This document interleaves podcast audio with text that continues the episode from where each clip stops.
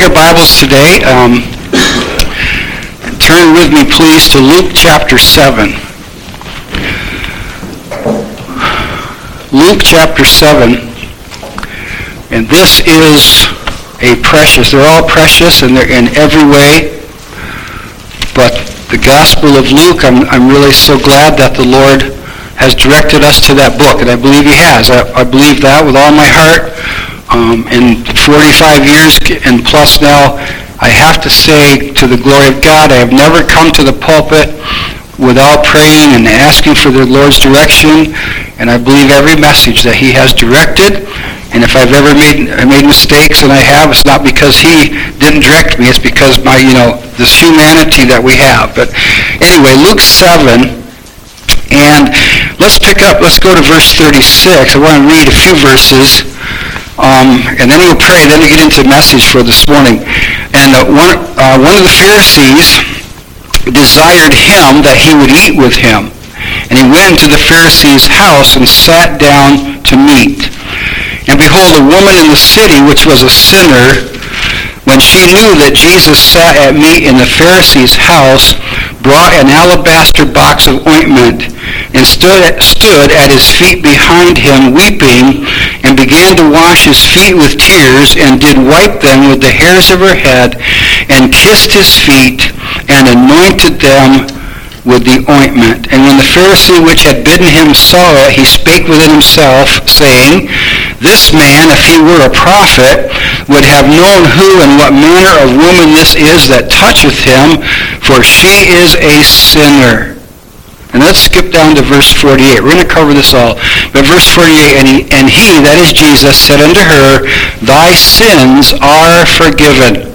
And they that sat at meat with him began to say within themselves, Who is this that forgiveth sins also? And he said to the woman, Thy faith hath saved thee. Go in peace. Let's pray. Heavenly Father, your word says that being therefore being justified by faith, we have peace with God through our Lord Jesus Christ. We rejoice in the salvation that Jesus Christ has provided and offers to all those who will realize their need of Christ, realize their sinful and lost condition, and will turn to him in faith believing. And I do pray for the help of the Holy Spirit this morning in going through this passage of God's Word. And so, Lord, help us, we pray, in Jesus' name, amen. One of the things the Bible says in verse 37, Behold, a woman in the city which was a sinner. Now we're going to come to that in just a moment. But, that, but there are, obviously there's three main characters in this passage of Scripture. There is, of course, the Lord Jesus Christ. There's a Pharisee. And there's a sinner woman. All right? Now, I'm not one of those that believes we always need to be looking inside ourselves. You know, that there's all kinds of things with that. But, but I do want to ask a couple of questions today to every one of us. Number one, how do you view yourself this morning? How do you view yourself? Um, do you, can you identify with what Mary A. Kidder wrote in her great hymn, Is My Name Written There? Now, as we just sang a few minutes ago, the second verse of that hymn begins, Lord, my sins, they are many, like the sands of the sea. But thy blood, O my Savior, is sufficient for me. We also sang, There is a fountain. Can I remind you, please, of the words to the second verse, which, by the way, if I had to say a favorite verse of a hymn, that's mine, all right? The dying thief rejoiced to see that fountain in his day, and there may I, though vile as he, wash all my sins away. Do we see ourselves that way? Do we see ourselves that our sins are like the sands of the sea, or are we, or, are we like so many? Well, I guess I've made a mistake or two in my life. Sorry, folks, that's not repentance. That's not acknowledgement of sin. And I, in fact, if I'm talking to somebody, give you, I give you a little hint here? If I'm talking to somebody trying to give them the gospel, I don't go any further. If, till they, if they're that way, I say, well, I, in my mind, I'm saying, well, you're not savable yet. you know, you're not ready. You know, but a lot of people just go right through it and okay, pray after me, and now they pronounce them saved. All right, um, but they have to understand. I believe with all my heart, every person who's ever been saved has come to see themselves as vile, like the hymn writer and uh, or those you know like Mary Kidder, my sins they are many, like the sand of the sea. And we talk, I've done this number before, um, but would you admit today? I mean, if you I, that you would you say you probably sin once a day? That's that's that's uh, right. I know that's that's doubt that's low, right? That's a very low estimate. I understand that. Um, but if you would admit to sinning once a day, and if you in 70 years you'll have committed over 25,000 sins. So what's twice a day? that's 50,000.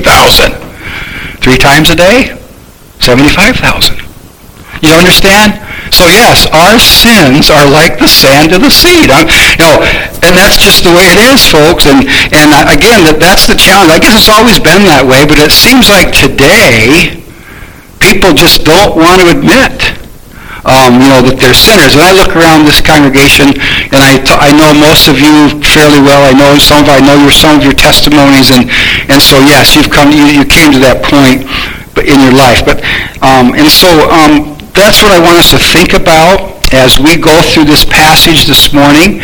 Um, the fact that uh, the title of the message, A Sinner is Saved, and I think that, yes, I wanted to put, yes, I put an exclamation point because it's a big deal when somebody's saved, right? To me, there, there's nothing else in the world that is as, as great as somebody being saved. You know, there aren't too many things I see in the Bible where it says that there's rejoicing in heaven. I don't see too many places where it says the angels rejoice over specific things, but Jesus will say, and we'll get to that hopefully someday in, in Luke, that there's rejoicing in heaven. There's rejoicing in the presence of the angels of God over one sinner that repenteth. Right? And so praise God for that. You know, and the Lord Jesus Christ has been already traveling around in Israel. He's been preaching, and we're getting. And, and uh, one, of, one of the things I really love about the book of Luke is that there are several examples just like this. You know, several real life incidents of people being saved. Right? So let's go through. Let's get at it here. Right? Now, so we want to take a look at the sinner uh, in verses 36 to 38. But, but before, there's actually two sinners in this passage that are mentioned. And it says, and one of the Pharisees, notice the invitation, and one of the Pharisees desired him that he would eat with him. So one of the Pharisees invited Jesus to have dinner with him. And he went into the Pharisee's house and sat down to meat. So the Pharisee invited him into his house. Now, may I just stop for a second and, and, and, speak on that particular thing? The Pharisee invited him. Now let me ask you a question. Did Jesus know the Pharisee's heart? Yes. But you know what? He went. He went to the Pharisee's house. And I don't think he sent scouts ahead to see if there was any, you know, anything wrong in the house that, you know, stuff. He just went because you know we rail, and we've been talking about this too. We have a tendency we rail on the Pharisees, we really do, and and some of that is deserved, but we got to watch out. You know, are we like them? We're gonna I'm gonna talk about that just a, a, a little bit more here in a minute. But he went, he went and sat down to meat, to eat, to, to at the meal.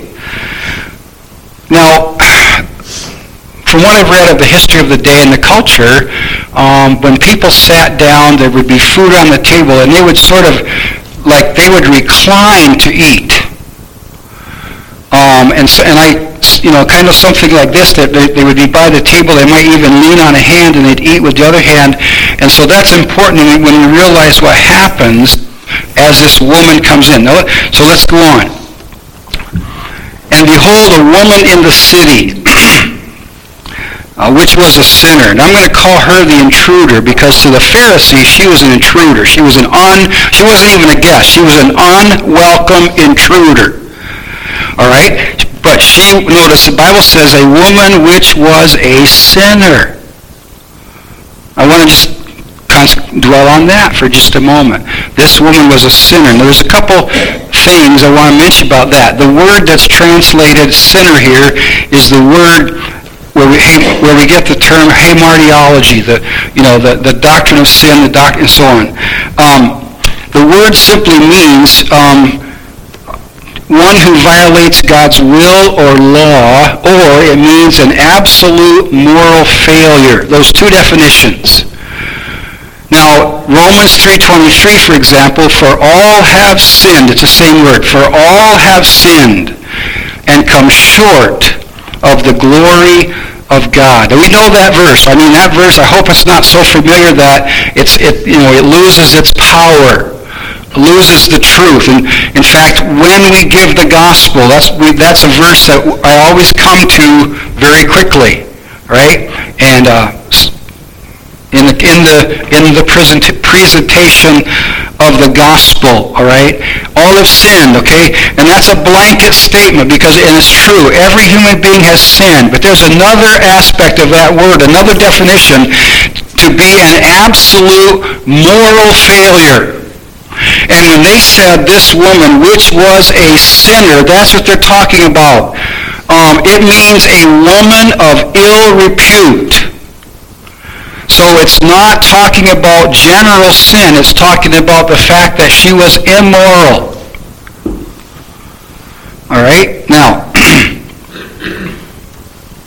and to notice that she was known to be a sinner.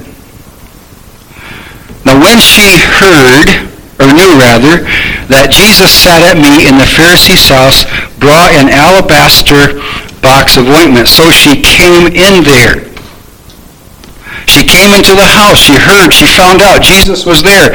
And she went in. And I'm going to submit right now, before I start, don't forget it, that this was not, this was not the first time that she had heard about Jesus. I am convinced that she had already heard Jesus teach.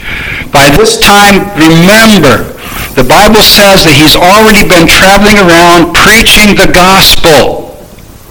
All right? She's heard the gospel. I'm 100% convinced she heard the gospel. And that's what prompted her action. All right? All right, let's go on. So what did she do? Notice her, the remorse of this woman. All right? Her reputation was that she was a sinner. Now, the next thing it says about her is that she brought in an alabaster box of ointment. This was a very expensive container of a fragrant oil. Later in Jesus' ministry, this is not the same account. This is not Mary, Lazarus' sister, all right? Much later in Jesus' uh, life and ministry as he was in Bethany. Jesus is in Galilee here. In Bethany, Lazarus' sister Mary also poured, anoint, poured ointment on Jesus' feet. In John 12, 3 says the house was filled with the odor of the ointment. Okay? And by the way, I think it's Matthew that says that that took place in the house of Simon the leper. Now we have, I know they're both named Simon, but guarantee you, no, no leper could be a Pharisee, right? And so anyway, so, and I read one interesting comment from a Bible historian who, sub, who submitted the, and I don't, I mean, I'm not a, I'm not one of those that speculates. I really don't like to do that. But he just brought out the possibility that Mary may have heard of this incident and she just, she did the same thing. And that was a couple years later, okay? So what did, but she brings it in. She has the ointment. Let's see what she did. Let's see how she expressed her remorse. You know, we, and we've got to be careful today because um, we, we seem to, we're so afraid of emotion, all right, uh, for the most part. And, but this woman, she had godly, she had godly sorrow and she had repentance.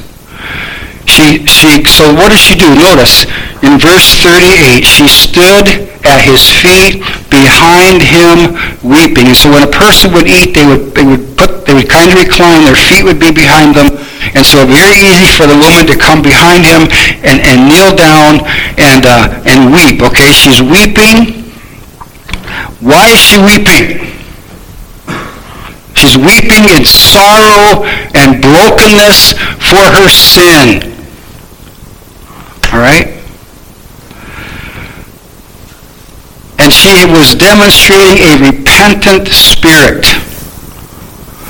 Again, she knew who Jesus was and she knew what she was. But she went. I just, I don't know, I don't know, I don't know if we can even begin to appreciate. I was, I just was blown away again, if you mind, if you don't mind me saying that, when I thought about this woman, her determination, knowing knowing that she was breaking every social law in Israel. You don't go to anybody's house uninvited. Especially, you don't go to a Pharisee's house. But that was her determination to get to Christ. By the way, Jesus said nobody comes to him unless the Father draws. And so he, she was drawn. There's all, all kinds of theological things that we could bring in, but I don't want, you know, and it's great to do that. So she's weeping, sorrow for her sin, repentance. She also, it says, she began uh, to wash his feet with tears and did wipe them with the hairs of her head. This demonstrated her, humil- her, her humility, worship, and adoration for the Lord. Now, all these things, this is why I said at the very beginning, this was not the first time she'd ever heard of Jesus. Okay? And then it says this, and she kissed his feet and anointed them with ointment. This she recognized him and honored him as the Lord and Messiah, the anointed one. Why did she anoint his feet and not his head? Well, because she, she knew she shouldn't. She wasn't worthy to do that. Prophets anointed the servants of God with oil in the, in the head and so forth she anointed his feet and that was the that was the, the, most supreme act of worship and recognition that he deserved the honor and glory of God and he's the Lord and he's the Messiah and she's given him all the honor that she can possibly give him. And that's wonderful. That's wonderful. I think of that hymn I gave my life for thee Jesus, it's, it's written as if Jesus is the one saying it, you know. Um, and ha- what hast thou given for, to me? All right? This woman literally gave everything she had. All right? She gave to the Lord. She, she bowed. She, you know, she did all these wonderful, wonderful things. And she was, I guess, you know, I could just dwell upon this lady forever. And she did not care what anybody else thought. Right? Now today, we give invitations, and I do. We give opportunity, you know, the evangelist, and I'm not making fun. You know, it's close your eye, everybody bow your head, close your eyes. Don't want anybody to see. We don't want to make anybody ashamed. Jesus didn't do that. He called them out, you know. Anyway, I, oh, am not trying. I'm not trying to be sarcastic, but you know, we, we, it's not like a hush hush thing. You know, don't let anybody know that you're under conviction. Oh my. Not this dear lady. Woman, she came right there in front of everybody, right? And obviously, she attracted some attention because now we want to take a look at her surrender as Jesus comp- or comments on what she has done. But before that, we take a look at the indignation. And now, rather, verse 39, when the Pharisee which had bidden him saw it. Obviously. I mean, Jesus is the guest. I was going to say guest of honor, but he really wasn't, as we're going to see in a moment. He wasn't an honored guest, all right? Why the Pharisee invited him, we don't know, curiosity, whatever. But Jesus Christ was not an honored guest in the Pharisee's house. We'll prove it from the passage here in just a moment. But he was, people were watching him And the Pharisee, I mean, he saw, he, I can't imagine. I put indignation. Doesn't say he was angry, but I'll tell you what, he was torqued over what he saw. This was, this, this was not allowed, all right? And so he said, this is what he said. Well, he didn't say anything. The Bible says he spake within himself. In other words, he didn't say anything out loud, but we would say he said it under his breath. And he's thinking, and this is what's going through his mind. Here's what he said. This man, by the way, that's not a term of respect. If he were a prophet, if he was really a prophet, would have known who and what manner of woman this is that toucheth him. For he, she, rather, she is a sinner. I mean, that's, that's how he thought. I mean, he's thinking about it in a scornful way. And how could he? If he were a prophet, would have known. And, um, well, I don't want to make a lot of comments on that. Obviously, this Pharisee, his, he has a hardened heart. He has a wicked heart. He does not appreciate or respect the Lord Jesus Christ. You know, by the way, um, you know, she, he went to the Pharisee's house. He accepted the invitation, but he also allowed the woman to do what she did. He never rebuked her. He, he never tried to stop her. He welcomed her worship and her remorse and her repentance. So, by the way, he knew. He knew exactly who and what manner of woman she was. At another point, Jesus was challenged because he, he ate with publicans and sinners and so on, and his response was, I came not to call the righteous, but sinners to repentance. That's Luke 5.32. We already were there a few weeks ago. And so this is what the Lord said. I didn't come to call the righteous. Because you know why? There aren't any righteous. And I used to say, well, that's because he's talking about self-right. No, he's just saying, like, you know, I, I didn't come to call the righteous. And so, yes, people who are self-righteous, it's very difficult for them to come to the Lord. There has to be a deep conviction of sin upon their lives, you know. Now, in the book of Acts, it talks about some Pharisees who believed, and it talked about some priests who believed. So it did happen, right? Case in point, S-A-U-L, Saul, Saul. And he says, I received forgiveness because I did it ignorantly in unbelief. All right? So, so anyway, so he said, and Jesus Christ knew who and you know what manner of woman she was. And she he welcomed her. So, Jesus you it gives an illustration. Verse 40, and Jesus answering said unto him, I call this, by the way, the interruption. Jesus interrupted his thoughts, Simon's thoughts. And Jesus answering said to him, Simon, I have somewhat to say unto thee. And I see Jesus says, you know, I've got, I have, I've got something I have to tell you. And he said, Master, say on. In other words, okay, say it. Say what you want to say. Master, by the way, means teacher. And again, it's not always a term of respect, all right? In this case, it probably wasn't. So here's the illustration. There was a certain creditor which had two debtors. One owed him, one owed 500 pence and, and the other 50. So in other words, um, the one guy, his debt was 10 times higher than the other you could say, you know, $500 as opposed to 50. Here he says 500 pence, 50 pence. So they both have a debt to the creditor. Of course, the creditor here represents God. And when they had nothing to pay, he had nothing, they couldn't, they had no resources, they couldn't pay it, he frankly forgave them both. So he canceled the debt. The word frankly means he frankly forgave, simply means he extended grace, he canceled the debt. He didn't say, I'll give you 30 more days, I'll give you another year. He said, no, just, that's, the debt is forgiven, the debt is canceled, you don't owe me anything. All covered. All right, question. Here is the pertinent question. Tell me therefore, Jesus says, tell me therefore, Simon, tell me, which of them will love him most?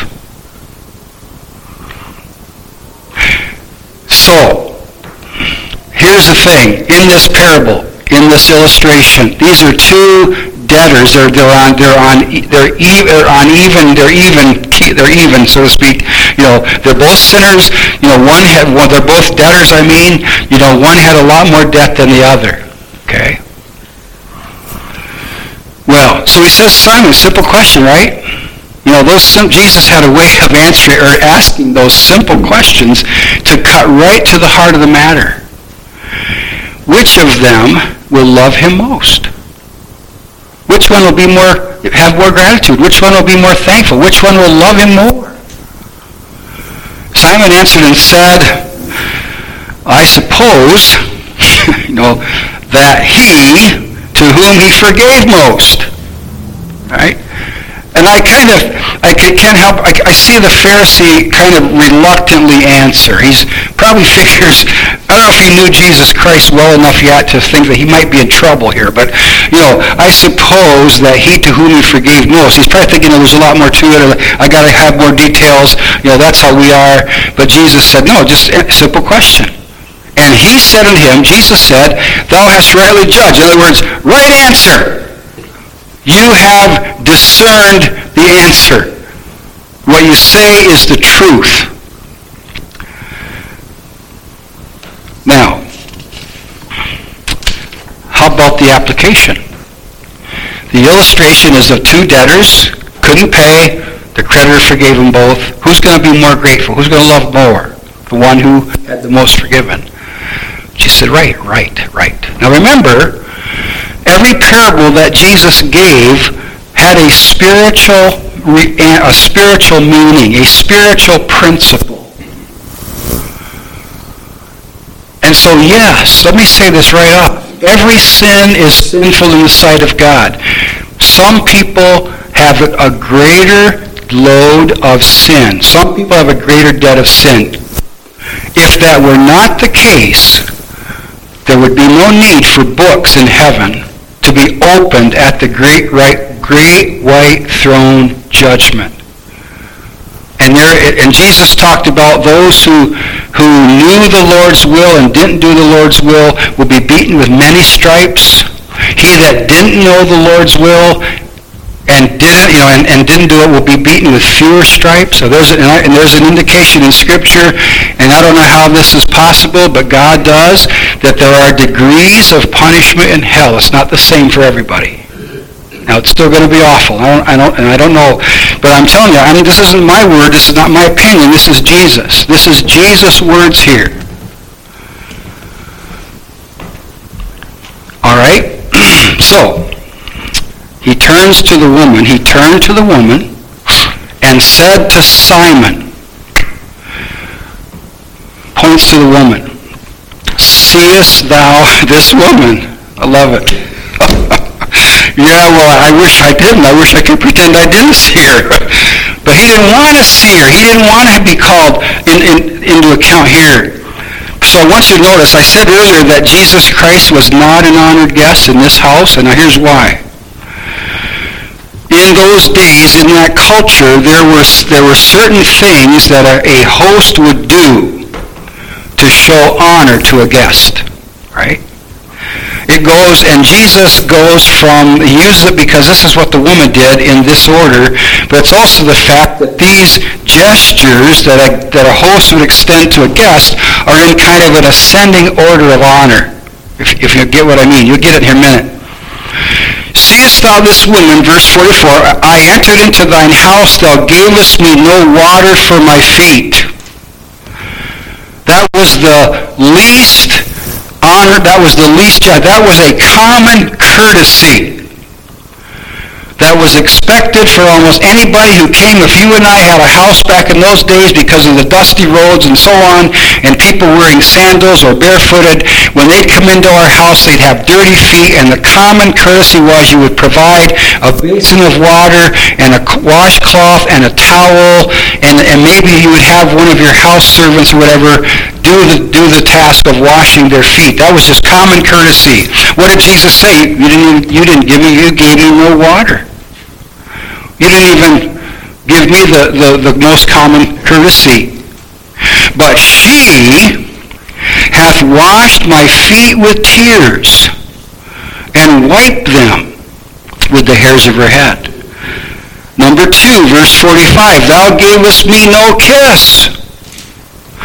If you wanted to honor somebody a little bit more, you would give them a kiss on the cheek, and probably both, you know, you would kiss them on the cheek as a sign of welcome, as a sign of honor. Didn't do, you didn't do that. But this woman, since the time I came in, hath not ceased to kiss my feet. We already talked about the, the remorse, the repentance, and the honor that she gave him.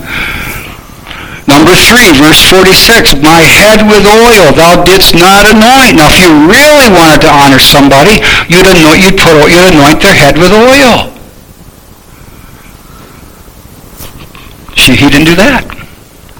But this woman hath anointed my feet with ointment. All right? Wherefore, I say unto thee. Now he's saying, Again, who's he talking to? He's talking to Simon, the Pharisee. Wherefore, in other words, because of this, I say unto thee, her sins, which are many. Now again, Jesus said that. Her sins, which are many.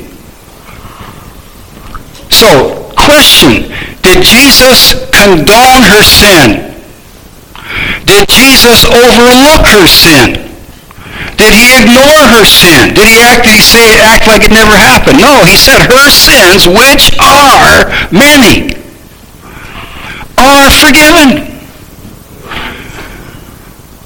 For she loved much. Now that word for in Greek could be translated for or therefore, but the, what, it's, what it's saying is this, that the forgiveness was not a result of her love, the, the degree of her love was because of the forgiveness. That's, that is the whole structure of the verse there. The fact that she realized what a sinner she was and how merciful Christ was caused her to do this. And she understood that her only hope was the mercy and grace of Christ. All right? You know, it's not 99% grace and 1% me on my efforts. It's not 90 or 80 or whatever. You know, it's 100% the grace of God. We add nothing to our salvation. We simply receive. All right? And that's not works. We hear the gospel, we believe it, we realize we're a sinner, we call out to Christ for mercy. And so what this woman did outwardly revealed what was already done inwardly. She had already confessed, repented of her sins. She had already understood that only Jesus could have mercy her sins, which are many, are forgiven, for she loved much. But to whom little is forgiven, the same loveth little. Now, I, I, I will say it, I'm convinced of this too from the words of Jesus Christ here that um, there are, he's saying there is, there are people who don't realize how much they've sinned, and, and obviously the Pharisee would be one of them. And so the person who seems not to love the Lord very much, probably, without a doubt, it's because he or she doesn't realize, doesn't realize the depth of their sin, nor do they recognize the greatness of God's mercy. And this is all here. It's all here in this passage of Scripture. And again, he said unto her, Thy sins are forgiven. And that wasn't potentially, you know, that wasn't said figuratively. It wasn't as an object lesson. You know, he said, thy sins are forgiven, period. You're saved. And, well, let's see what he says. Go on, let's, we're going to, hold on, getting ahead. But he said, thy sins are forgiven. What, what do you think she came for? Forgiveness. And what did Christ grant her? Forgiveness. And they that sat at meat with him, in other words, you know, there's a bunch of other people, began to say within themselves, Who is this that forgiveth sins also? Now I want you to turn, let me see, where we're, we? Where are we? All right, let's go to Mark chapter 1 for just a moment. Keep your place. You're coming back. I just want to show you some similar accounts you know, at, at one point, remember when the four men brought somebody on a bed, they couldn't get to Jesus, so they cut, put a hole in the roof and let, let him down. And the Bible says, Jesus, seeing their faith, said to the man of the palsy, Thy sins are forgiven thee. And it says so the people had indignation, saying, This man blasphemes. Well, they don't do that here. So I would submit to you that this statement, their thoughts in Luke chapter 7, are more of amazement rather than of criticism. This, wow. Who? And in Mark chapter 1, in verse 27, and they were all amazed insomuch that they questioned among themselves, saying, What thing is this? What new doctrine is this? For with authority commandeth he even the unclean spirits, and they do obey him. There's amazement. All right, one other one. Um, Luke chapter 8. Luke chapter 8 and verse 25. This is the disciples in the boat. And after you know, he rebuked the, he rebuked the wind and the raging of the water, they ceased. There was a calm. And Matthew, Luke 8:25, and he said to them, "Where is your faith?" And they, be, being afraid, wondered, saying one to another, "What manner of man is this?" For he commandeth even the winds and water, and they obey him. So the people in Luke 7 said, within themselves, who is this that forgiveth sins also? See, the people are still thinking, who is, who is this man? But again, I would submit to you that that was not said in criticism, it's said in amazement. And then the last verse, he said to the woman, Thy faith hath saved thee. How are we saved? By grace through faith. Therefore, being justified by faith. What's the next part of that verse? We have peace with God through our Lord Jesus Christ. Notice what he says. Thy faith has saved thee. Go in peace. Go in peace. Wait a minute. Wait a minute. What about all the baggage? That's, we, that's our problem. We look at people, oh man, oh man, too much baggage in that life. Crazy. Jesus didn't do that. This, this, you know, to the woman who was caught in adultery, said, go and sin no more. But he realized he didn't even have to say this to this woman. She, she's forsaken it already. She's, you know, she when she came to Christ, she's she said, I, you know, basically she, she she's done with that life. And so Jesus says, go in peace. Go in peace. And so she had peace because of his forgiveness, because Christ granted salvation, forgiveness, and peace. Again, Romans 5.1 says, Therefore, being justified by faith, we have peace with God through our Lord Jesus Christ. Well, what is saving faith? Saving faith is acknowledging our sinfulness, that we need a Savior, that we're lost, and that Jesus Christ died for our sins. He shed his precious blood. He died. He, he was buried. He rose again. He ascended to heaven. And, we, and faith is believing and calling upon him, trusting in him to save us, to cleanse us, to forgive us of our sins, make us a new creature in Christ, and bring us into a right relationship with him. By the way, the word translated peace in the Bible, it has the idea of tranquility, harmony, reconciliation because the enmity is taken away. Praise the Lord for that. Jesus on the cross, having made peace through the blood of his cross to reconcile. That's what he did. And here's an example. Well, this is this I hope and I trust that you that you see this too as a as a precious, precious passage of God's word. And I realize too, thankfully, that millions of sinners have been saved since the day Jesus Christ was on the earth. And there's going to be many more.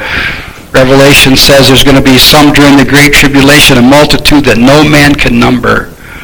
And are there false professions? Certainly there are. There were in the New Testament day, there are now. But don't let that take away from the fact that there are millions who are, have been saved since day one, if you want to put it that way. So a couple of things as we close. How about you who are hearing this today? Are you saved? Do you know Christ as your Savior? But then here's another challenge I want to leave out for, my, for you and for me, all right? Do you love much or little? Do you love much or little? Jesus said if you love much, it's because you realize you've been forgiven much. If you love little, it's because you don't think you, you don't realize how much what your debt of sin is. We're going to get to someday if the Lord come, doesn't come first, and I sure hope He does. But if we might get to, we may get to Luke 23 someday when the, the, the repentant thief said, "Lord, remember me." When thou comest into thy kingdom, and Jesus said, This day shalt thou be with me in paradise. Praise the Lord for that. Is there someone here this morning who has strayed from the Lord and needs to come back to him with all your heart? Are you willing to be like I'm not saying don't don't bring don't don't don't bring ointment, you know, and that kind of stuff. I mean, but but in your heart, are you would you are you willing to do what that lady did? Bring it all to Jesus and put it at his feet, and I and come back to him. Or again, is there somebody here who's never been saved. Suppose, and, and, and by the way, I understand this town of shopping is full, full of people like this, like that woman, okay? And I, I kind of knew that when I, when I believed that God was calling us to this area and specifically to this town. Um, you know, I had an idea what this town was like, but I didn't have any, I really didn't know the depths. And you know, there's towns, there's certain towns, and I've talked to people, and I'm just saying, I can, you can, you can mention certain towns, and automatically a picture comes up. One of them is Mashop. And do you know that Procter & Gamble workers over there refer to this place as Sin City? Amen. Praise the Lord. That's because that's what we're here for. Noxen, that's another one. But it's everywhere. Anyway, but I'm just saying, I'm just saying if, if, if we're trying to build, if we're trying to have a church here, and we are, and we're trying to minister to people, these are this we got to take sinners like this woman, all right? We can't say, go away, I don't want anything to do with you, you're scum. And I know some people feel that way. We mustn't feel that way.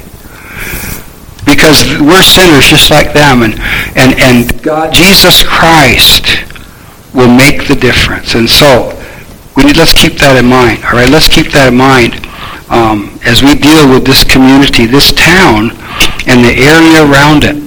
Okay?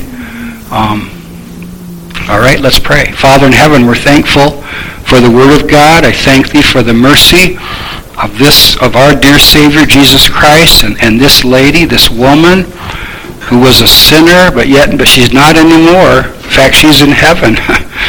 Jesus Christ saved her. And Father, Jesus Christ came to seek and to save that which was lost. And we live in a lost community, no doubt about it. God help us just grip our hearts with compassion, with mercy for the people around us who are without Christ. And so, Lord, all kinds of sins, all kinds of just deep, deep, deep uh, seated sins and, and that sort of thing, and, and not to overdo things, Lord, but I, I do believe that this community is, is in the grasp of Satan. Um, Lord, help us to be the instruments to break that hold. And Lord, I thank you for this account. What a precious, precious account of a sinner saved by grace. And we're thankful. And Father, if there are those here who need to be saved or need to come back to Christ, not, lose, not, not having lost their salvation, but gotten out of fellowship, please work as needed today. Help people to respond. In Jesus' name, amen. Well, let's take our hymn books, please, and, and um,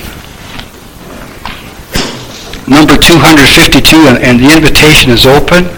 Um, if the Lord has spoken to your heart today, um, 252, only trust Him. You can, if are you here? Are you here today? Any somebody here this morning? Let's start off. Number one, never trusted Christ as Savior. This is your opportunity. And if you're, or if you're here and you were saved, maybe years ago, whatever, when you were saved, but you've gotten away from the Lord and you need, you want to come back to Him. Maybe you've got sins in your life that you want to get rid of. Um, that's certainly appropriate. So let's stand. We're going to sing all three verses. And I will encourage you today. I'm encouraging you to walk forward and let us have somebody go with you and take the Word of God and, and deal with whatever the sin issue in your life may be. All right? We'll sing all three verses of Only Trust Him.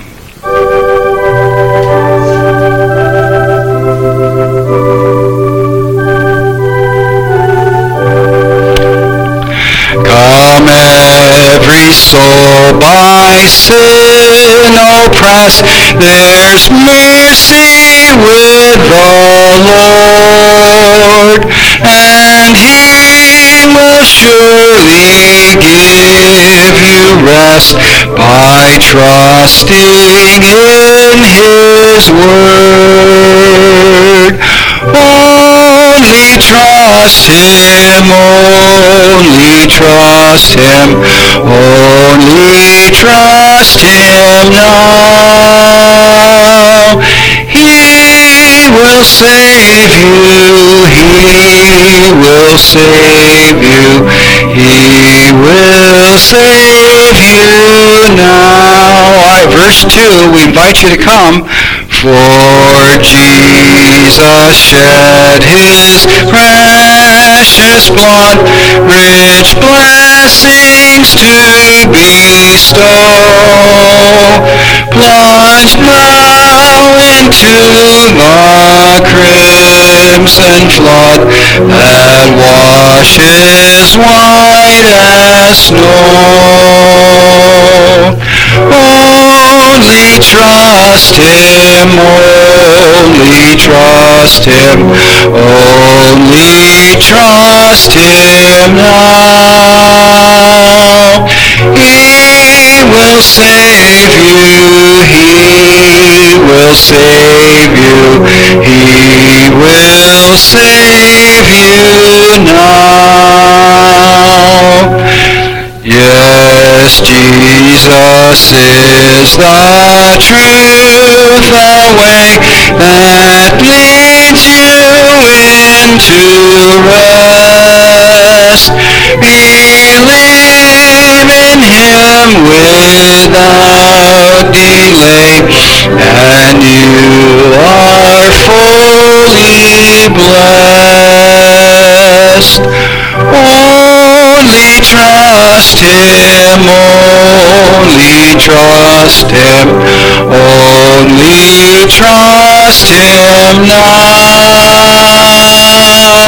He will save you, He will save you, He will save you now.